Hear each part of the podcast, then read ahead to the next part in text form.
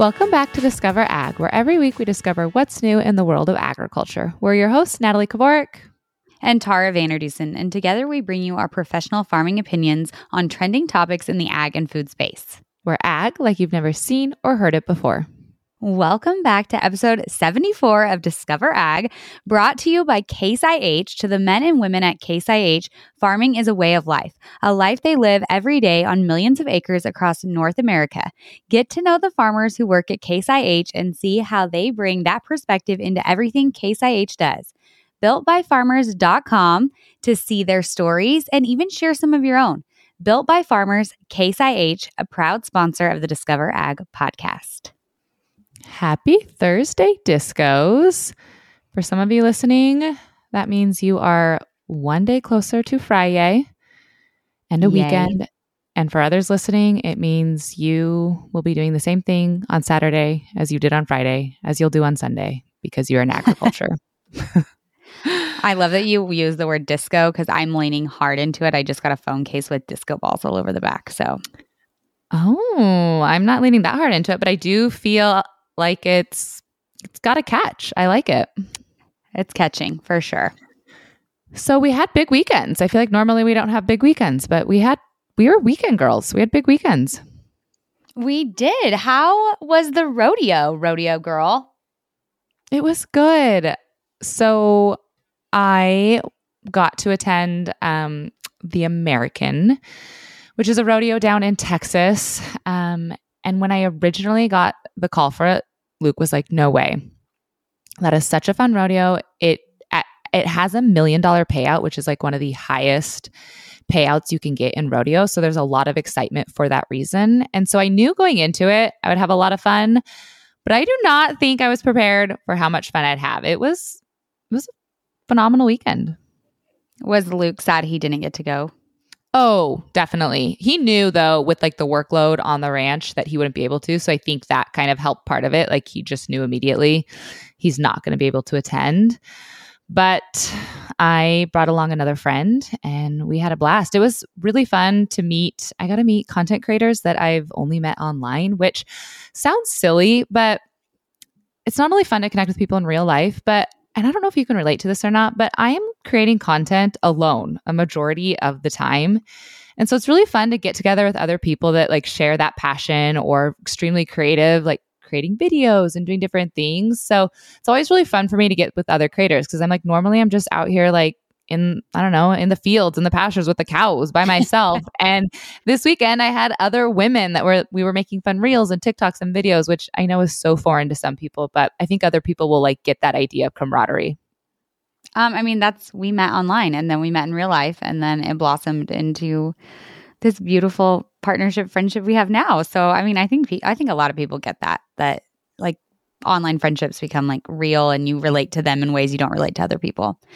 I was having FOMO while you were there, but I was very happy where I was. I was in the sand dunes in Glamis, California, doing all the sand dune things, glamping. Um, it was we were not camping because we were not in a tent, but it was still like off the grid. Did you RV say glamping? Five days. Yeah, or camping. I said glamping because I had a shower. So I feel like you can't say camping unless you are in a tent. I feel like you have not been introduced to the proper term of glamping. What you were doing over the weekend was not glamping. I got home and I promise you, one of the first things, and within the first five minutes of talking to Luke, he was like, Did you watch Tara's stories? And I was like, Yeah. He's like, My worst nightmare. My worst nightmare why would that be a worse nightmare? So we were in like if you know what Glamis is, we were in like side by sides off roading, and more than that, like my dad has like a buggy. We were like drag racing, um, doing all of those things. It was amazing. It was honestly, I begged Daniel to stay for an extra day, and he said no because we have to like go to work. Our children have to go to school, but I wanted to stay so bad. I loved it. I have, I love being in the sand dunes the monotony of everyday life. Our children have to go to school. We have to work. we we have to Gosh, get back it. to real life. if only I could have just rodeoed, you know, for all the days and you could just glamp in the yeah. Glampus, wherever it is, for the rest of our days. Glampus. Oh my gosh, you're killing me. okay. Another highlight of the rodeo was I got to listen to Kojo. He was the one of the performers, Cody Johnson, and um, it was phenomenal. Which was actually a really neat thing about the American that typically, at least rodeos I haven't been to, have never done it in this capacity. But they did the event of the rodeo, and then they kind of did like an intermission with the concert and then they finished out the rodeo. And so it was this really nice fluidity. I feel like it you never got tired of what was going on which rodeos are extremely high fast paced to begin with. But i just loved the how we went from the rodeo to the music to the rodeo. Honestly it was phenomenal not to keep rubbing in people's faces but if you have ever not like if you've ever wanted to attend a rodeo highly recommend the American. It's just one day. They did add a night before. I think they're trying to make it a two day event, but it it's it's a great. It's I could not give it more stars than it deserves. Yeah, I just I lived vicariously through your you and your stories this weekend on Instagram, and that was enough for me. It's funny that you've never been to a rodeo. Oh, I've been to a rodeo. I've been in a rodeo, oh, but I am I, just not that into it. Can we go back to horse. Okay, I was going to say, I, I would love to hear this story. Tara in her rodeo. I, I know because I am not Western at all. Like, no. I mean, I get that I'm an ag, but I don't associate ag with Western for me personally. Um, but I um, was in, yeah, I did a barrel race. I had a friend that was super into barrel racing. So I, you know, ended up barrel racing with her one weekend. So, do we have home videos? No, thank God. My gosh, VHS tapes. That's a flashback. Don't tell my daughter Guinevere because she will be like, wait, now I want a horse. Mom I always horse, I want a horse. I always think it's funny that you think Western and agriculture are so different. I do agree there are definitely differences, but I think that's what I love so much about rodeos and why I'm so happy at them is because I do think at the core, the people that are in agriculture are the same type of people that are in like the Western lifestyle. You know, there's that ties to the land, caring for animals, um, religion, like faith. Uh, we open with a prayer. Cody Johnson even said a prayer during his concert. Um, like I, I, think there's a commonality, and so I just feel like I think that's why I'm so happy at rodeos too. It's this common ground of people I love to be around, and I think that's a crossover from like Western to agriculture. Yeah, I, I, would agree. I think there is, I think uh, cattle ranchers associate more with Western. I think row crop farmers are like a different breed, and then like dairy is a different breed, and then like all the other things too. So putting us in our little boxes, Tara. I am. I'm sorry. all right, let's do this. Yeah, let's jump into our top three trending topics in this week. You guys, we have good ones. Very excited about them. We're always excited. But you know what's been really fun is you guys, the discos, are starting to send us articles. And that's been really fun to open up DMs because Tara and I can only do so much. And you guys have found some really good stuff for us. So keep it coming. If you see things in the news that you think we could lend our voice to, send them our way. We love it when you guys do that. Okay, first up, you guys were covering made in the USA question mark. Proposed rule clarifies grocery meat labels. This one is a controversial one. This is there's not a unanimous vote on one way or another on this. It's kind of all over the board. I do think it's very nuanced, so hopefully we can keep our thoughts pretty streamlined and short for you guys. We need our second to say nuanced. We do use that word a lot, but it's a perfect word. Mm-hmm. Okay, our second article is IKEA removing milk from menus to go all in on sustainability. Gosh, it's just like two weeks in a row, people coming after dairy. You know, first they take away the word milk from us. Now they just don't even want to service at all. Like, just, just hit us when we're down. Dairy has a target on your guys' back. I've said that for a very long time, and I am happy to keep it on your back and off mine. So, thanks a lot. You're welcome. Okay, and our last and final article is Health Concerns Grow as Oklahoma Farmers Fertilize Cropland with Treated Sewage. So I'm going to try not to get like lost in the weeds on this one for you guys cuz I feel like this one is I could I could get carried away on the sludge Being conversation. only on Discover Ag the podcast could we say that we could get carried away talking about sludge. You're an environmental girly, though. This is right up your alley, so it'll be fun to hear what you have to say. Yep, and the PFAS alley as well.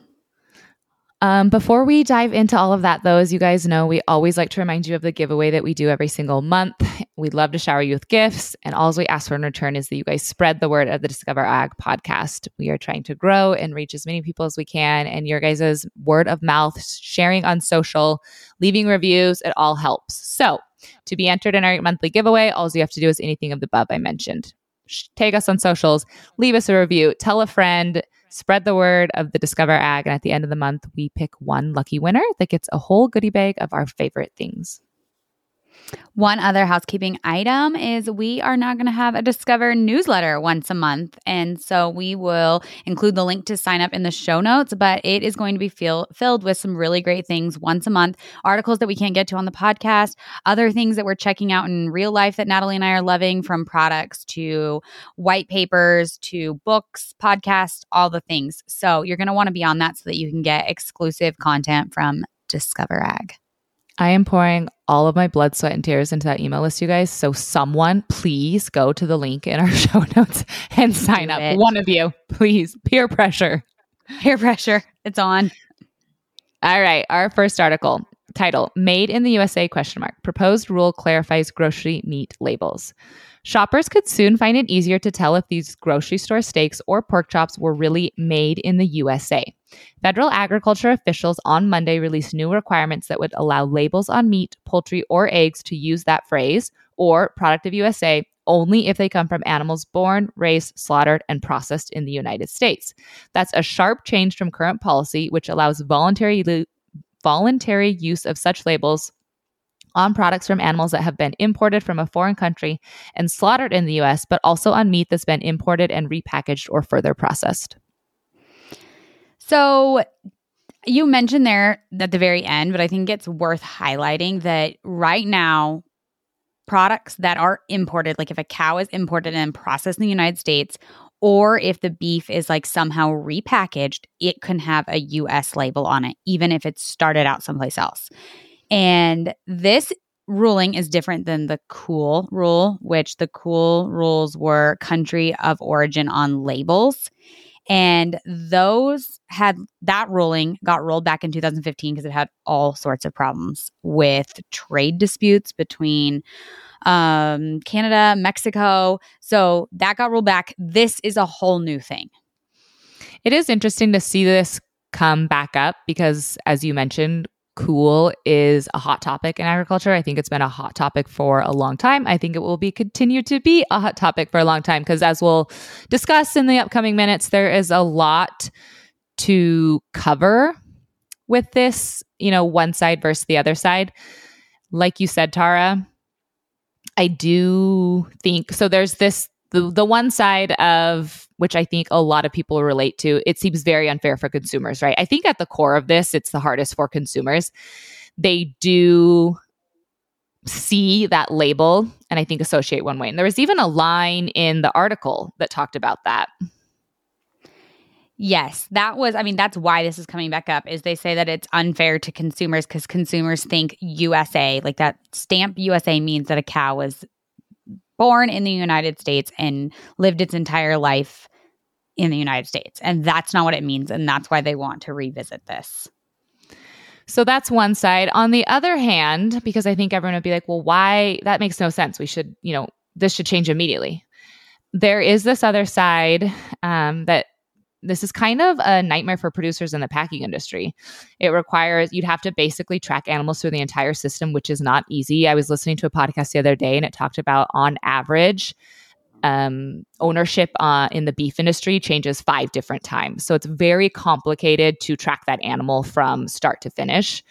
Um, it would have change a lot from the processing packaging side. It would change a lot when we come to our blended products. So a lot of our hamburger uh, our ground product is a blend of several different animals, and that would likely change. So it just causes a lot more work and money into the entire process. And there was also trade uh, disagreements between this when it came to Mexico and Canada, and I think that was a uh, that's a huge contention point for cool. Which again, this is not cool. I would say this is like a watered down version of cool, though. It's I feel like it's attempt at like a less a subtle cool, like not trying to draw attention. It's trying to, you know, be a, a cool, cool, like a, a less cool, cool. a warmer cool. yeah, exactly. Lukewarm um, cool. it's so crazy to me that beef is so different in that sense of dairy. Like we can track every single cow, every single thing, and beef is completely different. Uh, I will say uh, some of the statistics that I found kind of interesting is I thought we were importing a lot more beef. Like I thought more a larger percentage of our beef was being imported and it's just not. We actually only import about 12% of our beef, 6% of poultry and less than 1% of our eggs are imported. So that I don't know, that just surprised me. Did you I was that? shocked yeah, I was shocked by that too. I was kind of like, kudos, you know, USA, which going back to last week, we talked about this a little bit in the last week podcast about USA being, you know, fairly food independent and yep. how important that is for us to to maintain that so uh, seeing these statistics kind of like further highlighted that and again made me really proud to be an american producer so 40% of buyers look for a usa label on their meat which is a big percentage of people looking for that label, and only 12% of meat carry a label at all. Because you mentioned it's voluntary right now. Um, mm-hmm. So, not very much meat on the shelf has it for how many people are looking for USA stamp. I am surprised that. Are you shocked by the 40%? Um, I guess I could have seen it be higher, but I mean, 40% seems like a lot too to actually say they were looking for it in the grocery store. Did you expect it to be higher? No, I expected it to be lower. Oh, really? You thought people would not care as much about it? I don't know. I guess I'm just I'm working through this right now, live on the podcast. well, while you're working through that, I want to give a list of kind of where some different groups fall in this because we said it's not straightforward. Everyone doesn't agree. So, Cattlemen's Association is pro USA label. North American Meat Institute, which represents the Packers, is not happy about this, obviously. like, if there's somebody that's going to care the most about it, it's probably going to be the Packers or be the most opposed to it. It's going to be the Packers. They, their quote is opposes over overly prescriptive labeling requirements that will raise prices for consumers. So I'm going to disagree with that statement because, again, this is a hot topic. It's a contention point within producers because there are producers who believe strongly that this needs to change. There are it, this is divides. You know, when I talk about that we have different organizations we can join as ranchers. Yeah. This is actually I I feel like personally and there are probably going to be people tuning in that disagree with this, but I do think some people base their decision on which organization to join. A lot of it is cool. I think it's a very it's just it's one of those topics in the beef industry that people disagree about. So there's that camp again that believes that that needs to be on there for US pr- producers. We need to be promoting US beef. It needs to be transparent for the consumers. And then there's the other camp that is like very concerned about what that will entail at the producer level for changes we need to make on our day-to-day operation, not just from a cost standpoint, obviously from a cost standpoint, but also from like a time standpoint or energy standpoint what will we actually have to do to trace the animal? So I, there are other producers that are just not for it yet until they know what those. I think what the changes they'd have to until they could actually see what they'd have to change on their operation. I think they're like, why are we pushing for this? So on the flip side, National Cattlemen's Beef Association wants to eliminate labels. So that you literally, I named two different trade organizations that have absolutely opposing views, and then the Packer industry is absolutely opposed to the label. So everybody is all over the board. What I find interesting is that we have to have these labels on fruits, vegetables, and fish. And so I'm like, we're doing it in other places and I mean, this is me playing the devil's advocate as not a cattle rancher. Like, we're able to do it for other industries. Why can't we do it for beef? And I understand the changing of ownership, like the more complicated system. Whereas I think fruits and vegetables or even fish, like they're packaged right there on site. You slap mm. the label on it and like there they go off.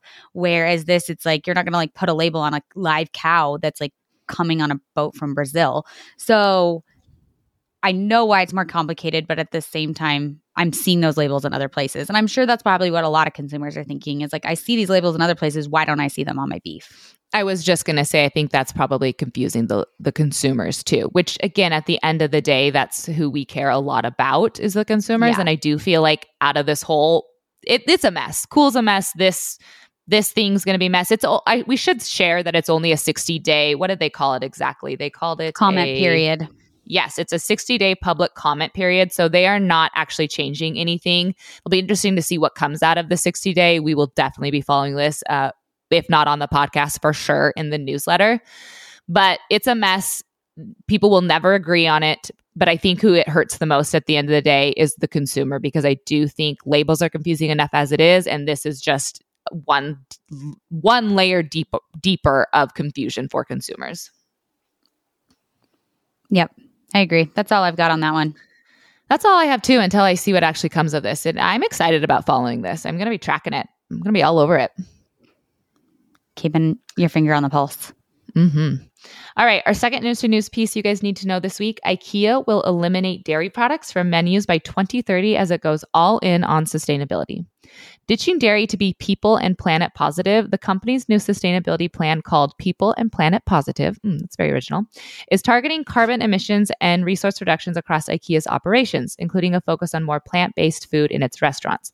The Swedish furniture giant says it will eliminate dairy products from its cafe menus by 2030 as part of the company's sustainability goals, which include becoming climate positive by 2030.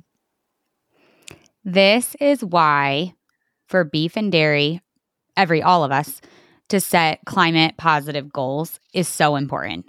And I think uh, we get a lot of pushback. I've seen a lot of pushback from people in dairy specifically i'll talk about dairy because that's just where i'm coming from but probably in beef too that are like why do we have to set these like carbon neutral goals like dairy has a carbon neutral goal to be carbon neutral or better by 2050 and this headline is exactly why so that we can be like hey ikea did you know that we actually set a goal to be carbon neutral and like we'd love to work with you on your carbon neutral goals so we can stay on your menu and work together for the betterment of the planet. And I feel like this is, it's like having a carbon neutral goal secures long term future markets and making sure that we're on the menu where we want to be.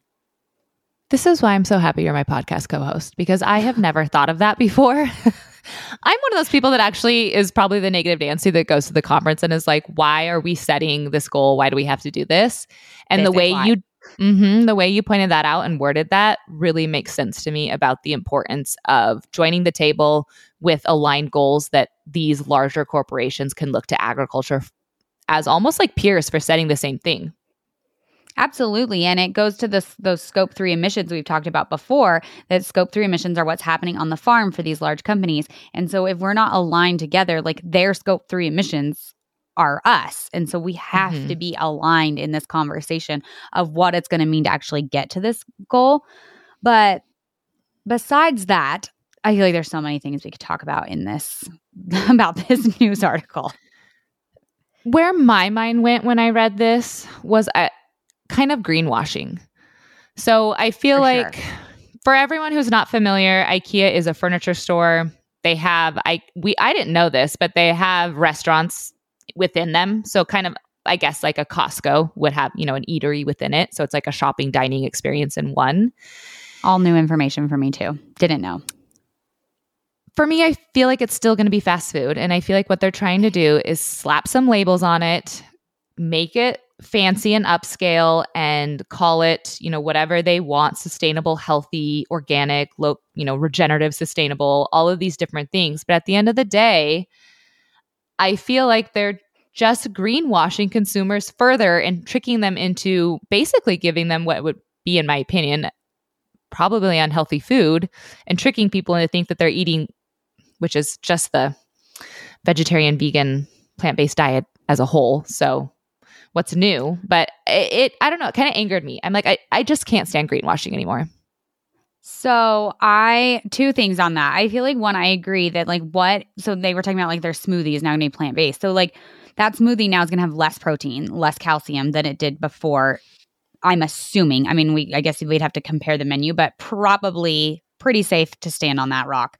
And um so you're not like solving like you're not giving people the nutrients they need so you're not doing anything like you're lowering the carbon footprint but you have to have nutrients to like survive so you're giving them food that maybe is quote unquote more sustainable but it's less nutrient dense so what good does that do anyone it reminded me of the paper you sent me a really long time ago. It's one of my favorite papers and it talked a lot about how we make have to make sure as a society that we are not making consumer diets more unhealthy chasing the sustainability. And I think we're losing sight of that sometimes. So, another thing you mentioned was the organic, and that one kind of frustrated me a little bit because I feel like it is, they have very carbon tunnel vision in my mind about the dairy thing. Like, oh, dairy has, you know, too much carbon, we're getting rid of it. But like organic, no matter like what camp or what side of this you're on, like organic has a higher carbon footprint than conventional. That's like a known fact. There's lots of other nuance in the conversation about what soil health and animal practices and all of those things are another piece of the organic conversation, but the carbon footprint is lower for conventional. So I'm like, so you want a lower carbon footprint, so you're removing dairy, but you're not going to remove organic to also lower your carbon footprint. So it just felt like they were just trying to make they were like hitting like those talking points, kind of like you said. I mean, it's greenwashing. You're right that it's like, oh, it's organic, it's sustainable, we're lowering our carbon footprint, like all the things that consumers want to hear a company doing. They just just like set it all without actually having maybe like a solid strategy in place. I don't know. Do you think if we were in the boardroom with the shareholders of IKEA who are making these decisions and we asked them what regenerative agriculture is or the difference between conventional organic or some of these different terms that they're using, do you think they would be able to back them up and talk about them? Oh, heck no. Absolutely not. I think if they did, I would be shocked. That's frustrating to me. For sure. I guess if it, there's go ahead. I was gonna say it's also a problem. I mean, we talked about this before. We have been at a conference where we spoke to a very popular fast food chain that was making changes to their menu and we asked is this really what your consumers are asking for and they were like no it's definitely coming from the shareholders and i feel like shareholders yeah. are out of touch oh they definitely are with what's actually wanting to be purchased at the store. Um, one thing about this, if we can give one positive to IKEA here, I was glad to hear that they mentioned food waste. I mean, we know food waste is like a behemoth. If it was a country, it'd be the third largest emitter of greenhouse gas emissions. So I was thankful they actually addressed that because to me, that's a change you could actually make without changing the nutrient content of your food and make a difference. I was very happy to see that. I do feel like that's one very important part of the conversation that's often left out of the conversation. And so to see them loop into it, people love to focus on the sustainability side, the plant based side, the cutting meat side, the carbon footprint side. And I don't know why more conversations aren't had about the food waste. Like you said, it's a huge issue. And if we started addressing and solving it, we'd see major changes to our climate footprint, uh, greenhouse gas emissions. I think people forget landfills are a huge emitter of a lot of different things. It's it's it's a it's an it's definitely a very good place to start. So I was happy IKEA see, looped that in.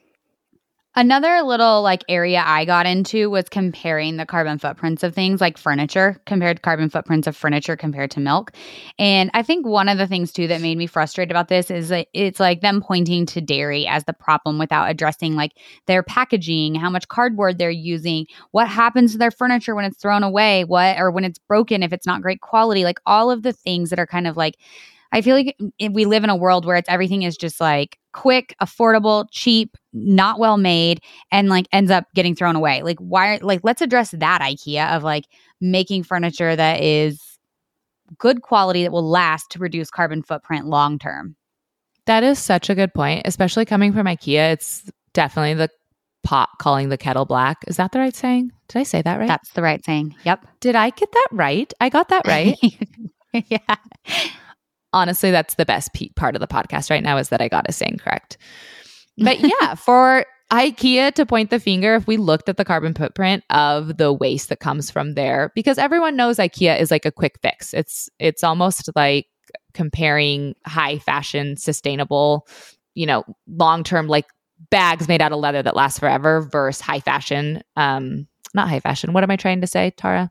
Fast fashion. Fast fashion. That's what I'm trying to say. Yes, fast fashion, where, you know, we're disposing of things, returning them, getting rid of them, wearing them once, yep. twice before they fall apart. So very valid point. I just think it speaks volumes to how some of these companies would rather make these. Again, it's a greenwashing thing. It's easier for them to say, we're going to remove the meat from the menu and we're going to plant a couple trees. We're going to do whatever to be carbon neutral or carbon positive without actually having to invest money into making real sustainable changes within our operation. But not on our watch, so- IKEA. We're calling you out. No. Not on our watch. We see you and we're, and we're, mm-hmm, we're raising you. So the last thing I wanted to mention was a couple of the final like thoughts of this article were alarming to say the least.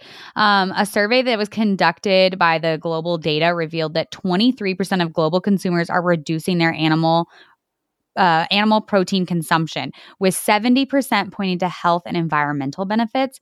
So that was disappointing to see that almost one fourth of people are like thinking we I need to give up meat, dairy, animal protein in order to be more sustainable and healthy. It is, especially given those are the two pillars that I feel we have strong data to support yeah. against the that opposite of it, right? Yeah, like beef, animal protein is, I don't know how many more times we can shout it to the rooftops, but it's so important for our bodies. It is such a nutritious, just high density nutrient protein. So for them to make that change to try and be healthier, you know, it just breaks my heart. And the same thing from the environmental standpoint. I will die on the hill that cattle are one of the best things we can do for the environment, getting them out there grazing, having them ruminants. They're just ruminants, ruminants, ruminants, you guys.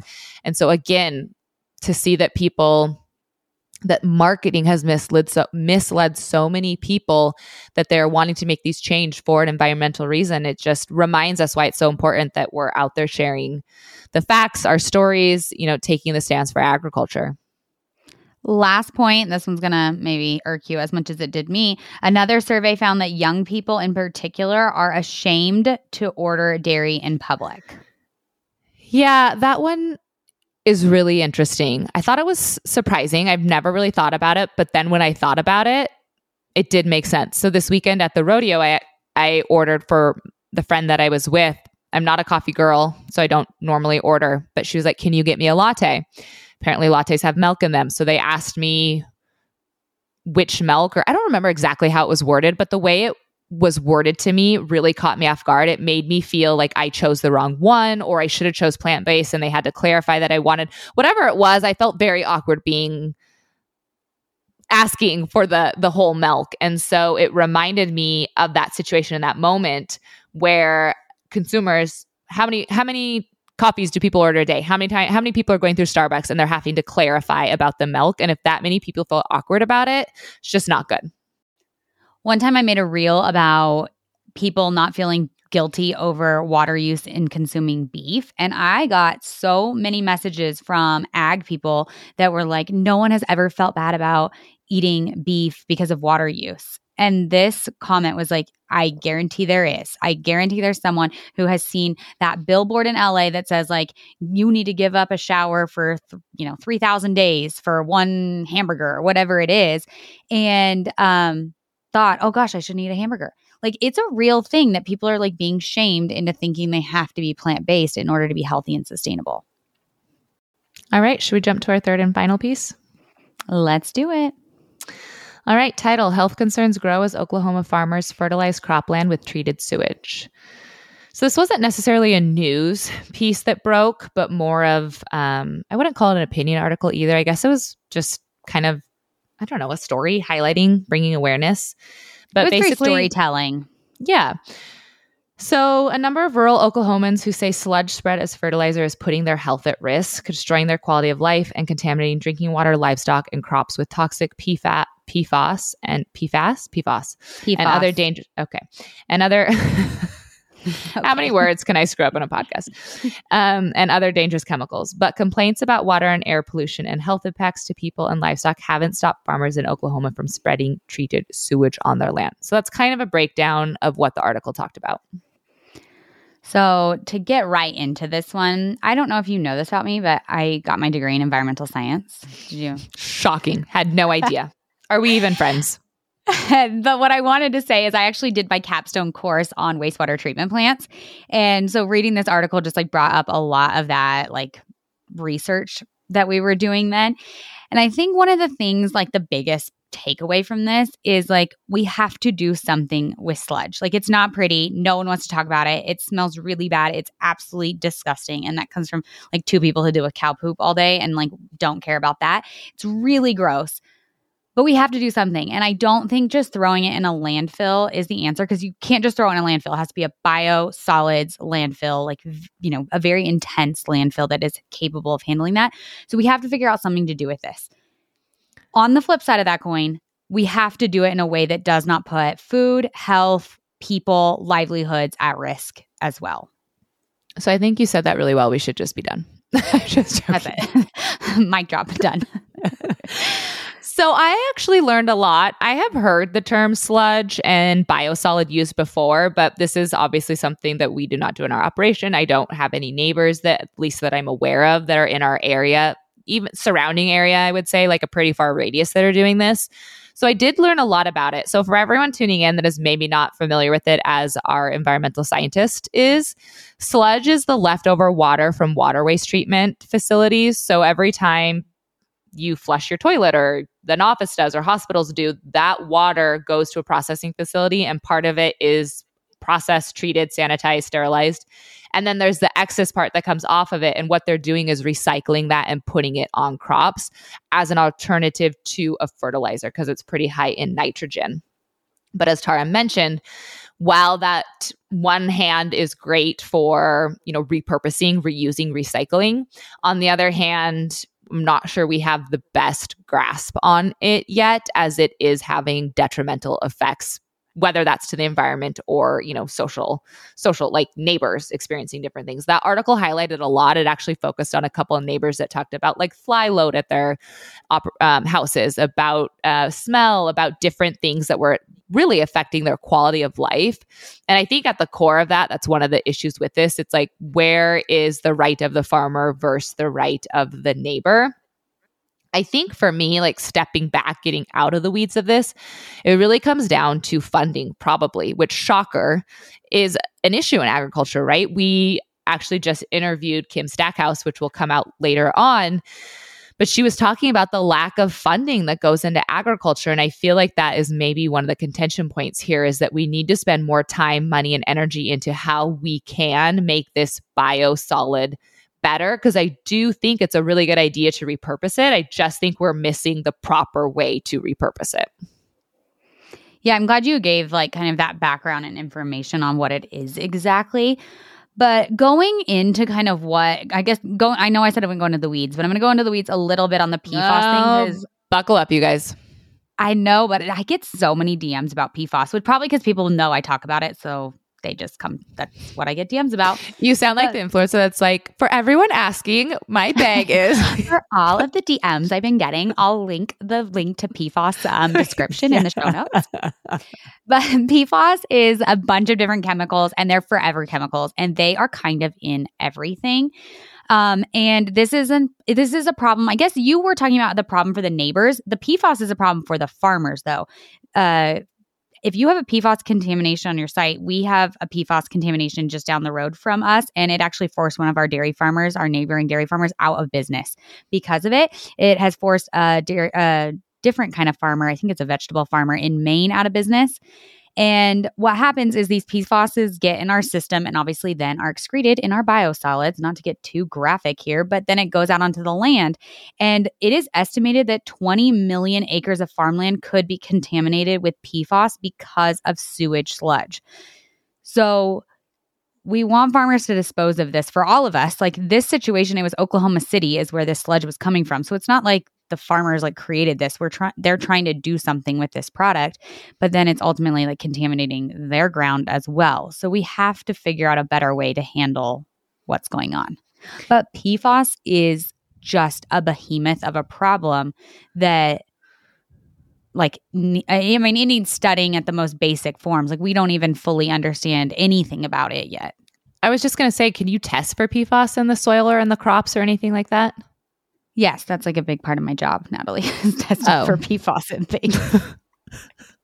I'm glad you're paying attention when I tell you what I'm going out to do for sampling. We definitely don't know each other.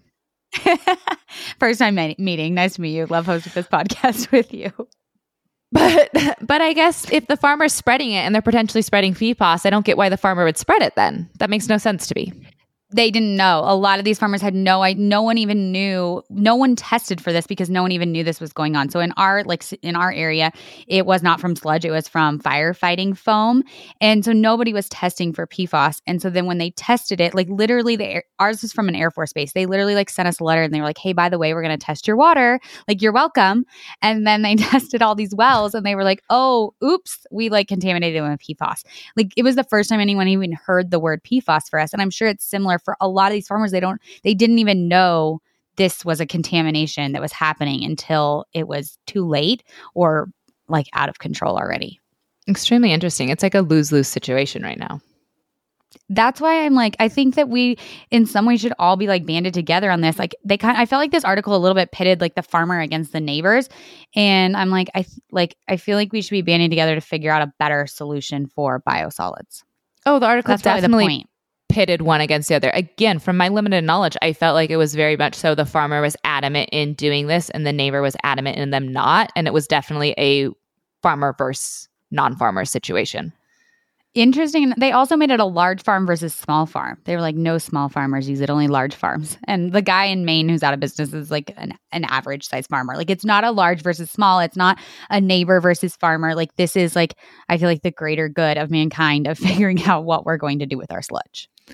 That's the point so, of this. So my, my rant. The other interesting thing after discussing all of this for me is that the article did cite how people have tried to push this through Senate or into law, and it never goes anywhere, or it yeah that, it dies. Yeah. Do you want to know why? Yes, I'd love to because the cities would have to figure out how to pay for to deal with these contaminations. They'd have to admit fault that they potentially contaminated farmland, people's homes. I mean, this is like goes back to the Air Force base that we're kind of dealing with. Like, if they acknowledge that they contaminated our water, they have to acknowledge they contaminated literally hundreds, if not thousands, of sites across the United States. And so then all of these people are going to have to figure out how to remove PFAS from whatever you know the sludge. Like, so the city mm. of Oklahoma, Oklahoma City, is going to have to figure out how to remove all of these contaminants and who's going to pay for that? Where is that money going to come from to pay for all of this? So not only that's do we have my opinion, at least. So not only do we have our eyes on IKEA, but Oklahoma City, we see you too. We see you. We're watching you. Not on our watch, not on the Discovers, the Discos watch that was actually my first comment. I was like, poor Oklahoma City. Like, this is a problem in every city in the United States. And this poor article just like tore like up Oklahoma. And I just felt bad for them. Our neighbors to the south. My neighbors to the north. You confused me for a minute. I was like, wait, where is Oklahoma? All right, environmental girly. Anything else you want to add with that? Or is that our episode for the week? That wraps it up. Oh, I'm always so sad when they end. I know. We did good on time today. Very proud of us. for us. Yeah, me too. All right, everyone. Thank you so much for listening to Discover Ag, where every Thursday we cover the top three trending topics you need to know in the ag and food space. If you enjoyed today's episode, please be sure to tell a friend to listen, share it to their social channels, and take a second to leave us a review in the podcasting app. If you want more of us during the week, you can always follow us on Instagram at Discover Ag underscore, at Natalie Kovarik, and at Tara VanderDussen, as well as on our YouTube Discover Ag podcast. See you guys next week. See you then.